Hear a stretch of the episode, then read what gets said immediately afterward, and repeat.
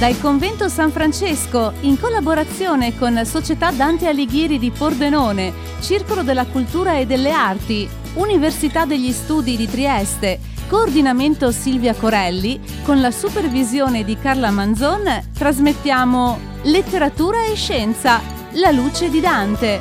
Letture a cura dei ragazzi del liceo Leopardi Majorana.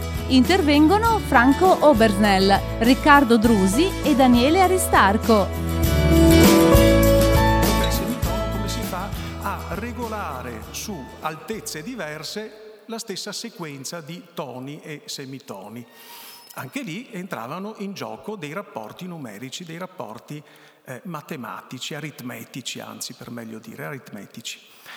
E eh, proprio Pitagora era colui che aveva, avrebbe introdotto quella terminologia tecnica che ancora Dante si ricorda, perché per esempio Pitagora parla degli intervalli musicali definendoli diesis, intervallo, letteralmente in greco intervallo. Dove troviamo questo termine in Dante? Ancora una volta nel De Vulgari Eloquenzia, dove la diesis è il verso di chiave fra la prima parte, la fronte della stanza della canzone, e la seconda parte, cioè la sirma.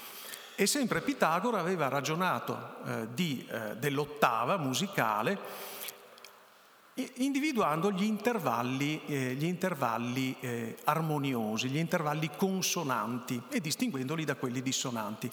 Quali erano i principali intervalli consonanti? Erano ovviamente l'ottava, quella che poi viene detta diapente, cioè la quinta rispetto alla fondamentale, e la, il diatessaron, cioè la quarta. Di questo insegnamento pitagorico la scienza medievale si impadronisce attraverso una rielaborazione anche allegorica, che sarà poi molto importante per Dante. C'è un autore del IV secolo, Marziano Capella, che nel suo immenso trattato, dove si occupa praticamente di ogni disciplina umana, associa ai cieli, quindi all'armonia delle sfere, quelle che lui chiama le artes, cioè le discipline come si praticano anche su questa terra, precisamente. E fra queste artes c'è ovviamente anche la musica che Marziano Capella associa al cielo di Venere. Nel convivio Dante rimescola un po' le carte, anche lui ragiona del rapporto fra i cieli, l'influenza che gli astri hanno sulle attività umane, sulle discipline umane, sulle scienze eh, che, si, che, si, praticano su questa terra e eh, la musica la associa al cielo di Marte, non più a quello di Venere. Perché? Non lo spiega, ma alcune ipotesi, fra le più accreditate, fanno questa osservazione. Il cielo di Marte è il quinto cielo che si incontra a partire da quello della Luna, gli astri che stanno sopra la Terra, e quindi corrisponde all'intervallo di quinta, è l'intervallo della perfezione rispetto ai sette cieli. Marte poi è il pianeta della guerra, quello che provoca divisione. E qui abbiamo infatti la divisione netta fra eh, eh cinque, i primi cinque intervalli e i successivi due. Ecco, quindi Dante è attento a trasferire anche nella sua eh, speculazione proprio questi, eh, questi, aspetti.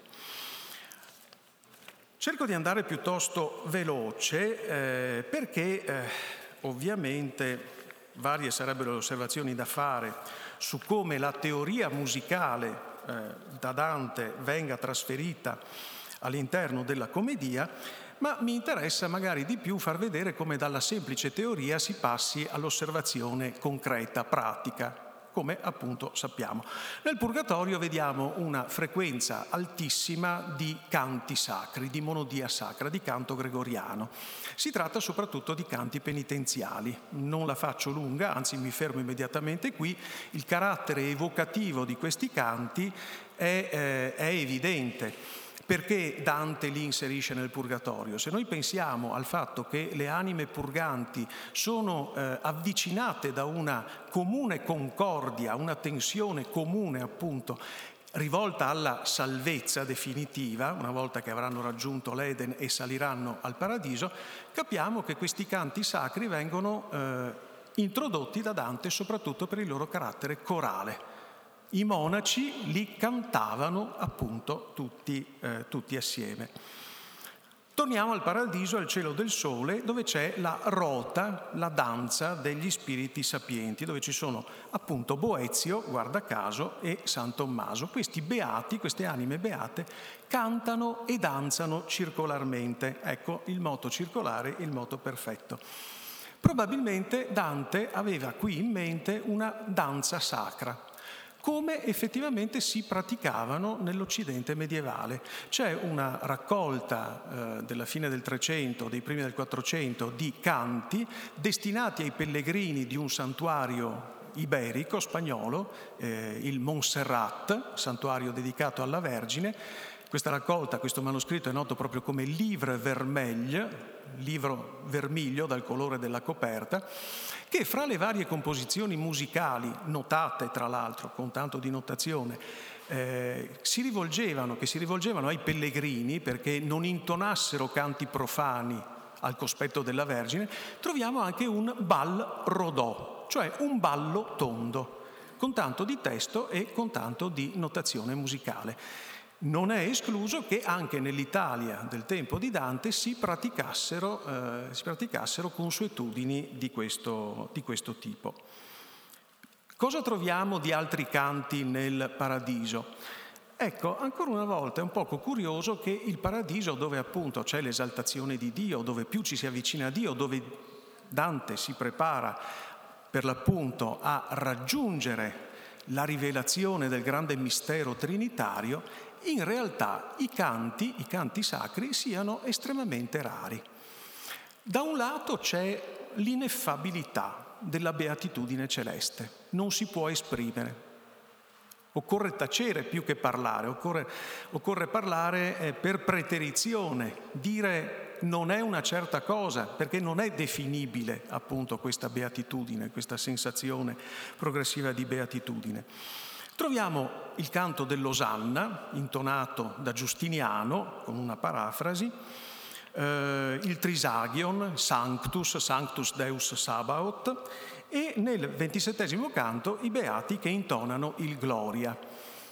Questi canti appartengono a quello che al tempo si chiamava l'ordinario della messa. Osanna, Trisagion e gloria, erano le parti fisse e comuni della liturgia. Ogni messa le intona, non quelle del tempo della passione, mm, il gloria è omesso in quel periodo, però appunto sono testi stabili.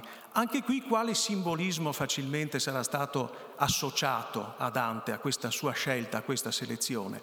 Sono i testi stabili perché quella beatitudine che provano le anime celesti, ormai e hanno raggiunto il paradiso è una beatitudine destinata a non cessare mai, a perpetuarsi senza limite, senza limite alcuno.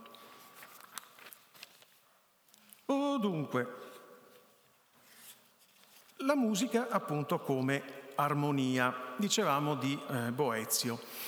L'influenza dei cieli, l'influenza delle armonie celesti sulla terra. Ecco, eh, tutto è ordinato appunto musicalmente, c'è una relazione, come dicevamo, aritmetica eh, che tiene unite le parti dell'universo e dicevamo di questa discesa dalla musica delle sfere alla musica instrumentalis, alla musica della voce umana, eventualmente ormai al tempo di Dante anche la musica che si eseguiva sugli strumenti musicali. Se nella musica eh, diciamo così, instrumentalis, la musica eseguita effettivamente si rispecchia all'armonia dell'universo, così com'è in ogni sua parte, il discorso può anche rovesciarsi, cioè l'armonia delle note realmente eseguite, del canto soprattutto, può controllare qualcosa al di fuori di sé, qualcosa che è parte dell'universo. Prima di tutto l'etos, la psiche, l'animo umano. La musica influenza i costumi. Qui c'è l'episodio biblico no, di Saul che, impazzito, veniva eh, sedato in un certo senso da Davide che eh, suonava sulla lira, suonava sull'arpa delle melodie che lo acquietavano, che acquietavano eh, la, la, pazzia di, eh, di Saul. Nel Purgatorio, eh, nel diciannovesimo del Purgatorio, Dante ha quella visione della femmina balba, questo essere affascinante che poi rivela però eh, la propria mostruosità. E la femmina balba dice di sé, io volsi Ulisse del suo cammin vago al canto mio. È una sirena, ma in questo mito delle sirene Dante appunto introduce l'idea che l'armonia delle note eseguite, l'armonia musicale, possa influenzare lo spirito umano. Non passeranno molti anni dalla morte di Dante, attorno al 1362 c'è un medico che scrive un il titolo di questo suo trattato è il Sertum Papale de Beneficis, eh, che si potrebbe tradurre ghirlanda di testi dedicata al Papa intorno ai veleni. Cosa c'entra la musica in tutto questo? Ebbene, all'interno di questo di questo trattato c'è eh, una delle più antiche testimonianze sul fenomeno del tarantismo. L'idea che la tarantola pungesse, avvelenasse il sangue e che l'unica terapia efficace fosse quella di suonare, di eseguire delle musiche. E proprio in questo Sertum Papale de Beneficis si dice nel caso del tarantismo si suonino queste canzoni e cita anche una serie di, eh, di titoli ben precisi. Nel convivio dice Dante nel primo trattato, quella cosa dice l'uomo essere bella, cui le parti debitamente si rispondono, che sia fatta armoniosamente, cui le parti siano proporzionate all'insieme. Perché della loro armonia risulta piacimento, onde pare l'uomo essere bello quando le sue membra debitamente si rispondono e diciamo bello lo canto quando le voci di quello, secondo debito dell'arte, sono intra sé rispondenti. Dunque quello sermone è più bello nello quale più debitamente si rispondono le parole, che è un poco la risposta al quesito che ponevamo all'inizio sul perché nel Devulgari Eloquenzia sia esclusa la musica, ma in realtà si parli anche di musica soltanto in rapporto ai testi, ai testi poetici. Rapidamente, Andiamo invece alla musica praticata e alle attestazioni di essa che abbiamo nella commedia. Intanto è interessante notare che nel corso del XIII secolo la trattatistica musicale progressivamente fuoriesca da quell'aura molto astratta di pura e semplice teoresi, alla Boezio, tanto per intenderci, per cominciare a occuparsi anche della musica come effettivamente veniva eseguita.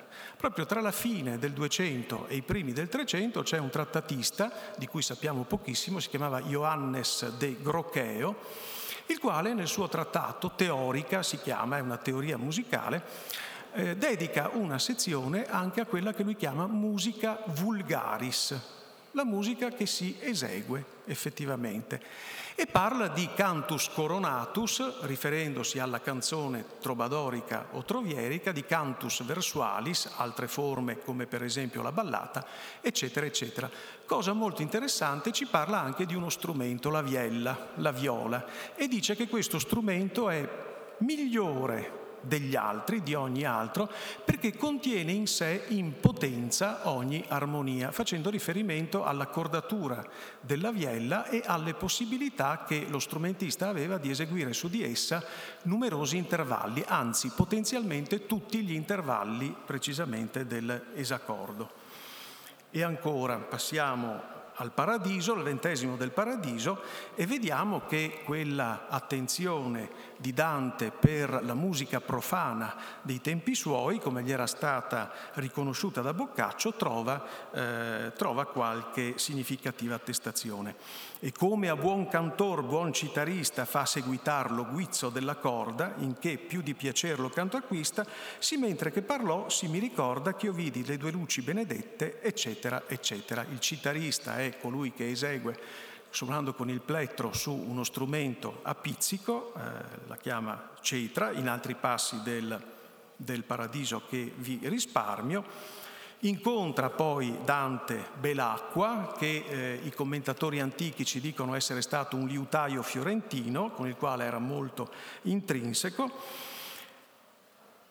Abbiamo poi un probabile riferimento all'uso dell'organo nella liturgia, nel purgatorio, nel nono canto del purgatorio, quando l'apertura delle porte del purgatorio con il cigolio sui cardini ricorda lo eh, stridio degli organi che si usavano all'epoca di Dante, che avevano un volume sonoro molto elevato, ma ancora più interessante se noi pensiamo all'inferno è che anche all'inferno sono evocati alcuni strumenti. Che tipo di strumenti? Se escludiamo il liuto di Maestro Adamo, maestro Adamo è idropico, ha la pancia, il ventre estremamente prominente e dice Dante ricordava un liuto, il cordofono appunto panciuto, ma se escludiamo quello troviamo soltanto strumenti a fiato, trombe e cennamelle, la famosa e famigerata cennamella di Barbariccia, la diversa cennamella di Barbariccia. Perché questi strumenti a fiato? Questi strumenti a fiato erano gli strumenti che servivano ai comuni italiani a precedere i banditori quando dovevano fare degli annunci ed erano soprattutto gli strumenti guerreschi, erano gli strumenti che accompagnavano l'esercito in guerra.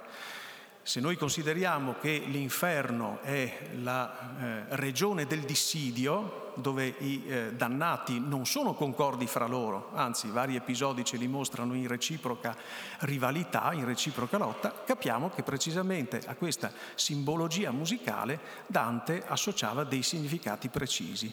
La scissione politica, gli eserciti che si confrontano al suono delle trombe e delle, e delle cennamelle. C'è polifonia in Dante, mi avvio rapidamente a conclusione, ce n'è decisamente poca. Nella commedia troviamo un'unica attestazione sicura.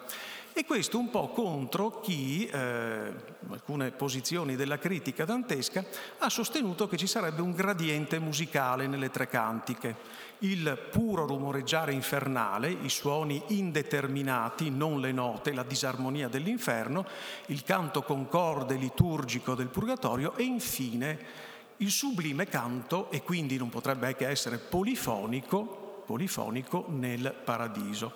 Ecco, leggo rapidamente l'unico passo del paradiso dove effettivamente si riconosce la polifonia e poi davvero concludo.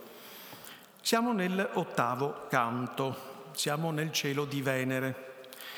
Deve spiegare Dante che nel lucore eh, diffuso generale del cielo, nella luce uniforme del cielo, vede le anime dei beati che si muovono con dei movimenti diversi, con delle velocità distinte l'una rispetto all'altra. E ci dice così. E come in fiamma favilla si vede e come in voce, voce si discerne quando una è ferma e altra va e riede, vidi io in essa luce, cioè il cielo di Venere, altre lucerne muoversi in giro più e men correnti come voce in voce si discerne quando una è ferma e l'altra va e riede. Qui è chiaro che si sta riferendo a una polifonia a due voci, dove una voce ha delle note tenute di lunga durata e una invece si sviluppa sopra con ampi melismi, con note molto veloci. Che tipo di componimento poteva avere in mente Dante? Ecco, la cosa molto interessante è che è probabile avesse in mente un componimento di carattere profano, cioè i madrigali. Eh, I madrigali sono un genere metrico che viene introdotto nel corso del Trecento, a partire dalle corti settentrionali, quelle corti che Dante esule pratica. E alcune delle più antiche attestazioni di madrigali fanno riferimento a Verona, Verona, la corte degli Scaligeri, che ospitarono appunto Dante. Questi madrigali, che si componevano di due terzine e un distico rimato, sono anche eh, i componimenti poetici che ci siano stati tramandati più precocemente con notazione musicale. La nostra sorpresa è proprio quella di vedere che questa notazione musicale è polifonica e che ha una struttura simile a quella che Dante ci riferisce, cioè un tenor, voce bassa, voce inferiore con note tenute, e un superius, il cantus, che invece su queste eh, note eh, tenute fiorisce con sviluppi molto, eh, molto ampi mi fermerei, anzi mi fermo senz'altro e vi chiedo scusa se eh, è stata molto disarmonica la mia esposizione, molto eh, saltellante di qua e di là. Però vi faccio notare una cosa, eh, i versi di Dante, i versi della commedia si tengono a memoria molto più facilmente di quelli di qualsiasi altro rimatore e poeta, a cominciare da quelli dei tempi suoi, a cominciare da quelli dello stesso Petrarca, sostanzialmente suo contemporaneo. Vi rassicuro, vedo segni di cedimento morale e fisico, sto proprio finendo. Probabilmente questo deriva dal fatto che tutta quella sua attenzione per la musica, da mettere anche nei versi, nelle singole scelte sillabiche, nei singoli suoni delle varie sillabe, tutta questa attenzione diventa produttiva in Dante di una armonia che continua a distanza di tanti secoli a toccarci l'anima e a toccarci il cuore. E vi ringrazio della pazienza soprattutto.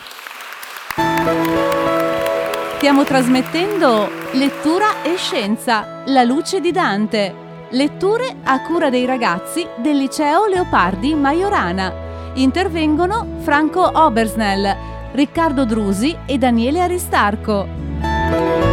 Buongiorno a tutte e a tutti, io cercherò di essere sintetico perché temo ci sia poco tempo e spero di non risultare troppo cialtrone. E per me questa è stata un'occasione per imparare tante cose che non conoscevo. E io mi occupo, scrivo libri per ragazzi e per ragazze, faccio anche altre cose uh, lecite anche se è davvero strano insomma, l'idea di mettersi a divulgare a volte certi argomenti che sono complessi, noi cerchiamo di farlo senza semplificare, questo ci espone anche a grandi rischi. E oggi mh, mm, mi perdonerete se parto raccontandovi un, un, aneddoto in realtà, una cosa che riguarda un po' la mia infanzia, ma che ha a che fare con Dante e col tema della luce, che in me ha acceso una serie di connessioni probabili o improbabili. Io ho conosciuto Dante in una estate messicana del 1986. Io sono nato a Napoli e um, avevo questa abitudine, insomma, eh, spesso andavo a trovare soprattutto d'estate mia nonna e mia nonna aveva questa casa in un quartiere popolare di Napoli, si chiama Rione Traiano. Lei la sera, soprattutto quando faceva molto caldo, mi portava su questo balcone e stavamo con la luce spenta e chiacchieravamo e parlavamo e mi raccontava storie. Questo balcone eh, di una casa popolare era leggermente pericolante, quindi immaginatevi leggermente in discesa, quindi avevo sempre la sensazione di dovermi tenere al, al muro per non scivolare. Queste storie mi tenevano davvero incatenate a lei, raccontava molto bene perché raccontava poco.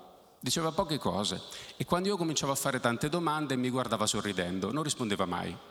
Questa cosa accendeva in me delle curiosità incredibili che sono andate avanti per anni. Luce e ombra, io ricordo che tutti questi racconti di mia nonna avvenivano al buio. Eravamo su questo balcone, ad illuminare la strada c'era un lampione e vedevamo le persone passare.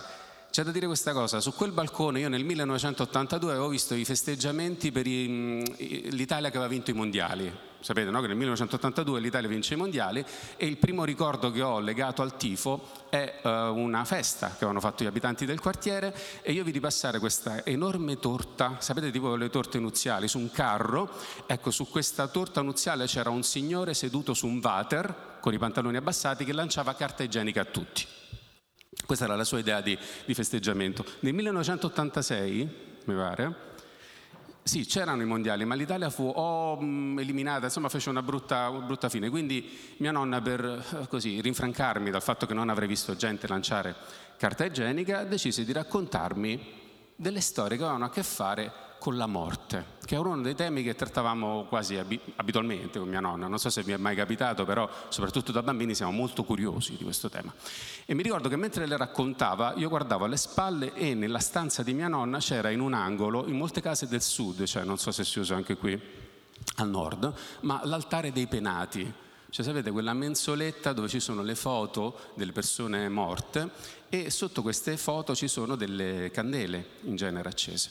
Ecco, questi, mentre le raccontava, c'era dietro questo altare, e mi raccontava le storie di queste persone che io non ho mai conosciuto, ma era come se fossero miei amici. Per esempio mi ricordo la storia di zio Ciro, che io non ho mai visto né conosciuto perché è morto durante la seconda guerra mondiale, e mm, guardavo quella foto e lei mi raccontava di questo bambino che uscendo di casa un giorno era inciampato ed era morto era inciampato perché denutrito e quindi era morto per quel motivo, ma nella mia mente io mi ripetevo devo stare attento quando cammino perché se inciampo posso morire. La morte mi affascinava tantissimo. E ad un certo punto mia nonna sentì il piacere, forse anche un po' il dovere, di raccontarmi quello che sapeva della Divina Commedia, che era pochissimo. Mi raccontò la storia di questo signore che ad un certo punto va nell'aldilà fa un viaggio, discende il cono rovesciato dell'inferno, risale questa montagna di risulta che è il purgatorio e vede Dio. Stop. Po' poco però bastò per accendere 10.000 domande. Innanzitutto la prima domanda che mi sono posto, immagino ve la siete posta anche voi, ma Dante c'è stato davvero, cioè un viaggio vero che ha fatto. Poi soprattutto eh, perché ha deciso di raccontarcelo e che cos'è l'inferno, il purgatorio, il paradiso. Eh, io appartengo ad una famiglia diciamo, che gra- più o meno ha frequentato tutte le religioni senza rispettarne nessuna. E, ehm, quindi era difficile anche orientarsi nei suoi racconti, però lei mi aveva spiegato più o meno funzionava così, che nella vita ci sono delle azioni che noi compiamo, alla fine queste azioni vengono giudicate da qualcuno e in base agli errori o alle azioni buone compiute si viene premiati o puniti. La domanda che mi sono fatto a quel punto è come si distingue un'azione buona da un'azione cattiva. E mia nonna utilizza questo termine che è peccato. Non me lo spiegò, però io nel tono della voce avevo capito che il peccato doveva essere qualcosa di, di terribile. Anni dopo ho scoperto che diciamo, l'etimologia, il significato di questa parola ha a che fare in un certo senso col gioco delle freccette. Non so se l'avete mai fatto, nei bar si usa, no? Di lanciare le freccette. Ti l'hai mai fatto? Lui? Sì non sei un tipo da bar. Chi è un tipo da bar qui? Chi è che ha mai giocato alle freccette? Qual è lo scopo del gioco delle freccette? Come? E come fai i punti? Ok, se, se fai centro, cioè no, fai più punti. Peccare significa sbagliare il tiro, cioè mancare il centro. Eh, quindi se noi giochiamo con le freccette, lo scopo in genere è colpire il centro, non colpirci la scarpa oppure il cameriere che sta passando in quel momento. Ecco, un peccato è un'azione che non colpisce il centro. Qual è il centro per Dante? Per Dante le azioni buone sono le azioni che compiamo a vantaggio degli altri e di noi stessi.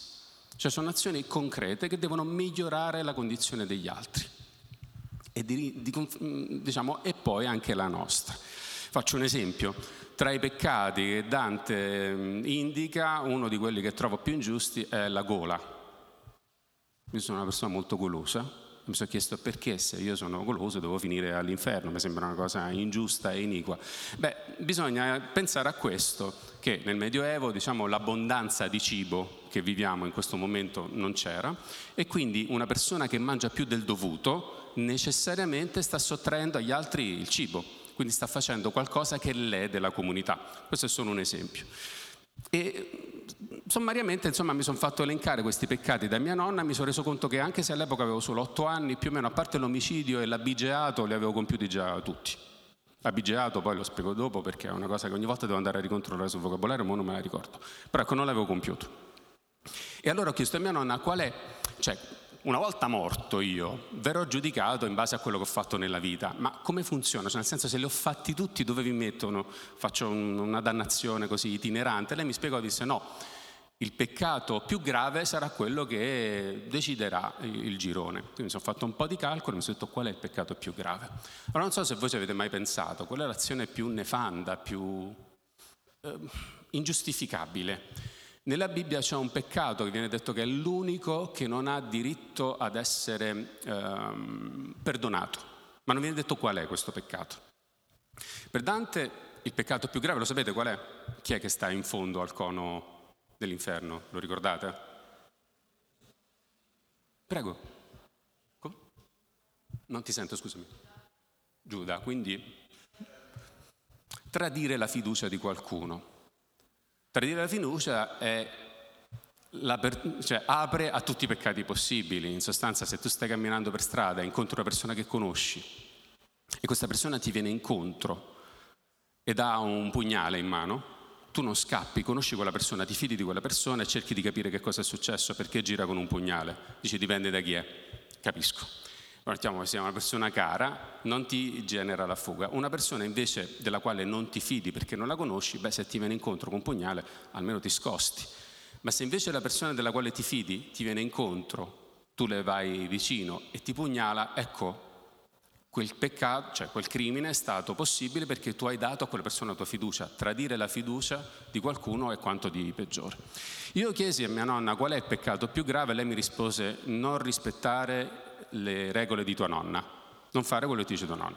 Questa cosa nella Divina Commedia non c'è e credo sia anche difficile da gestire perché mia nonna mi vietava quasi tutto, poi rideva in realtà se trasgredivo le sue regole. Negli anni però mi sono reso conto di questo Dante molto spesso viene raccontato come la sinopia o sinopia della poesia. Cioè, qui adesso forse si intravedono. Quando facevano, cioè, quando si devono realizzare dei disegni, dei dipinti sui muri, prima di dipingere si fa un disegno in genere con la sanguigna. L'avete visto probabilmente in molte chiese, no? se, se, il disegno è un po' cancellato rimane sotto questa traccia. Ecco, la poesia di Dante è un po' la traccia che sta sotto tutta la poesia che è venuta dopo. Tutta la poesia del mondo da allora ad oggi, forse per sempre. È la traccia viva. E questa domanda, qual è il peccato più grave, se la chiedono molto spesso i poeti.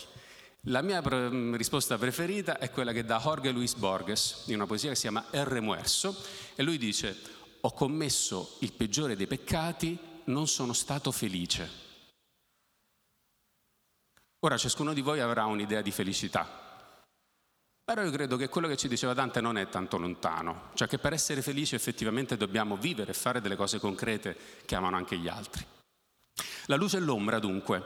Io quel giorno mi sono reso conto che al buio, ascoltando mia nonna, vedevo un po' di più, riuscivo a capire un po' di più, non solo della storia che mi stava raccontando, ma del fatto che dentro di me anche se avevo solo otto anni, si agitavano già tutti quei sentimenti contrastanti.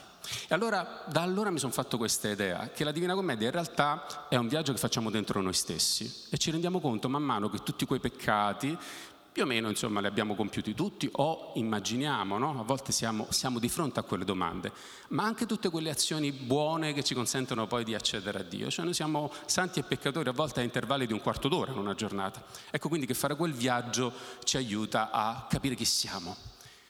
Ultime due cose.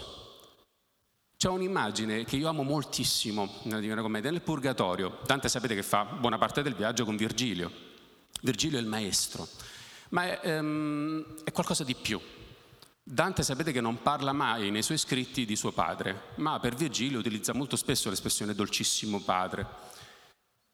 Nel momento in cui Dante sta per vedere Beatrice, forse il vero scopo del viaggio, secondo alcuni, beh, Dante è contento e felice, sa che sta per accadere qualcosa di importantissimo. Addirittura presente che Beatrice si, starà, si sta avvicinando. È un po' come quando, io lo dico sempre questa cosa, penso che voi questa l'abbiate già fatta, questa esperienza, è quando ci si innamora. Beh, in genere non vi arriva un sms prima, cioè trovati a quest'ora geolocalizzato, succede. Stai camminando per strada o sei in un posto, ti giri e la vedi e decidi che è successo qualcosa, cioè senti che è successo qualcosa e capisci che è quella persona e non quella dietro, non quella davanti. Perché? E chi lo sa? Soprattutto che cos'è che ci ha fatto girare, che cos'è che ha, ha generato quel moto, no? che ci ha portato a individuare e a sentire quell'esplosione.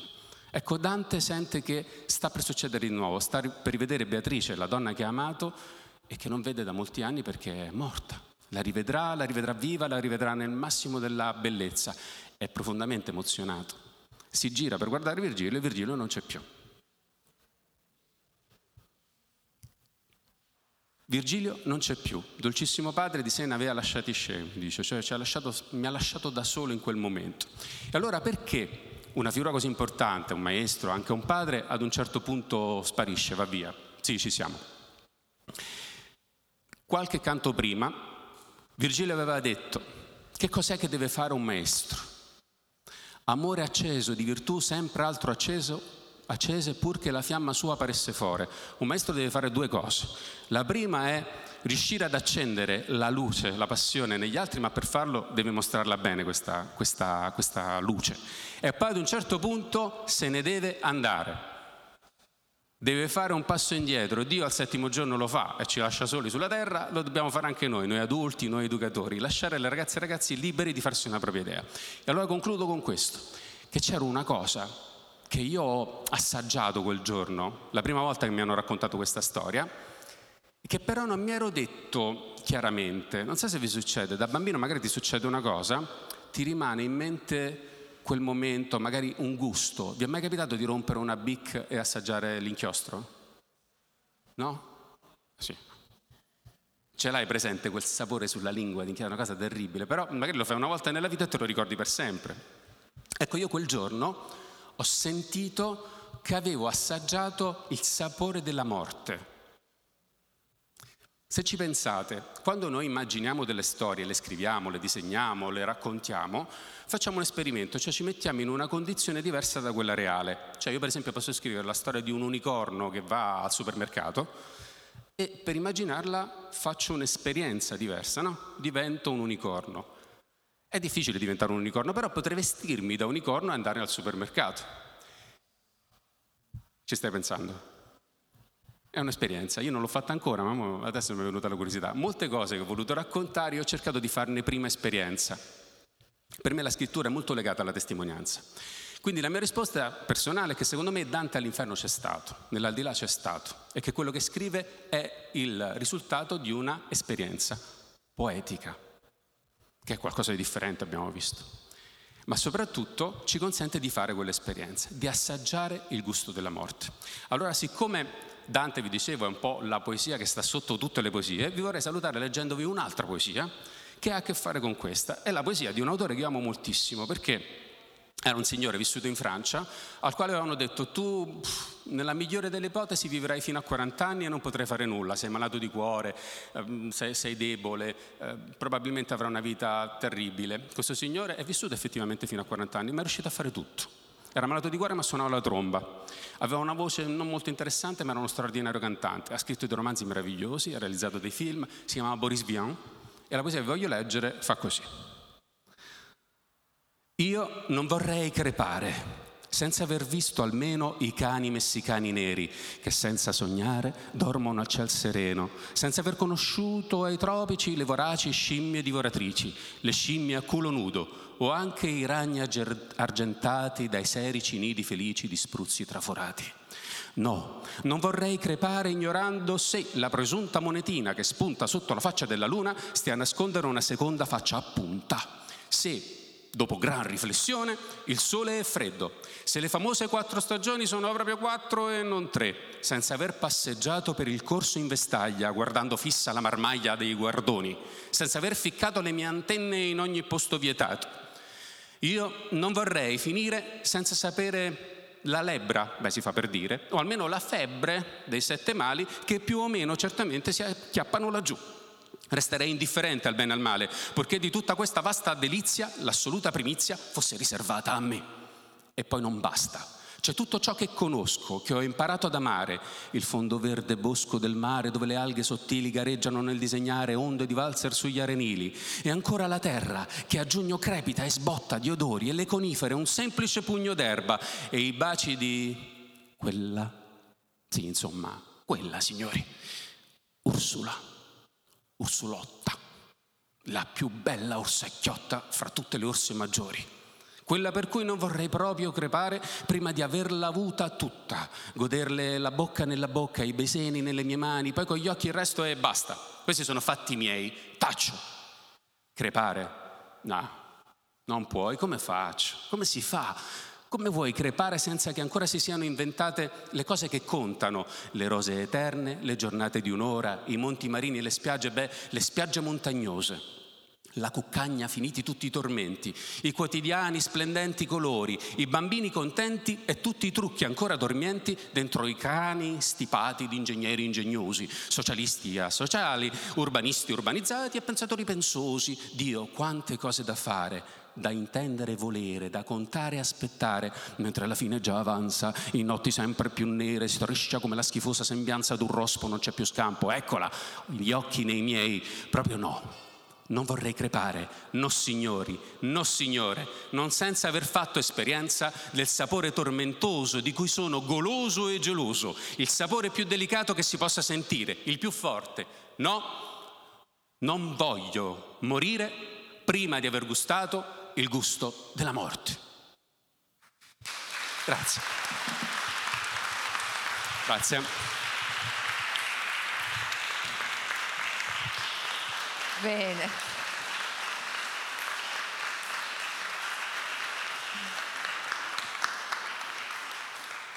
Ringrazio i nostri ospiti e credo che eh, l'invito che vi ho fatto stamattina, insomma alle 9 di stamattina, in cui Dante ci avrebbe aiutato, sarebbe stato il nostro là, ci avrebbe guidato in un mondo molto articolato, eh, dalla scienza, dalla fisica alla matematica, alla musica, il gusto della morte, alle scimmie, ok? E ci ha aiutato, insomma, spero, a passare una bellissima mattinata, a gustarci tante cose, eh, tante idee, tante suggestioni ci sono state lasciate. Quindi vi ringrazio ancora.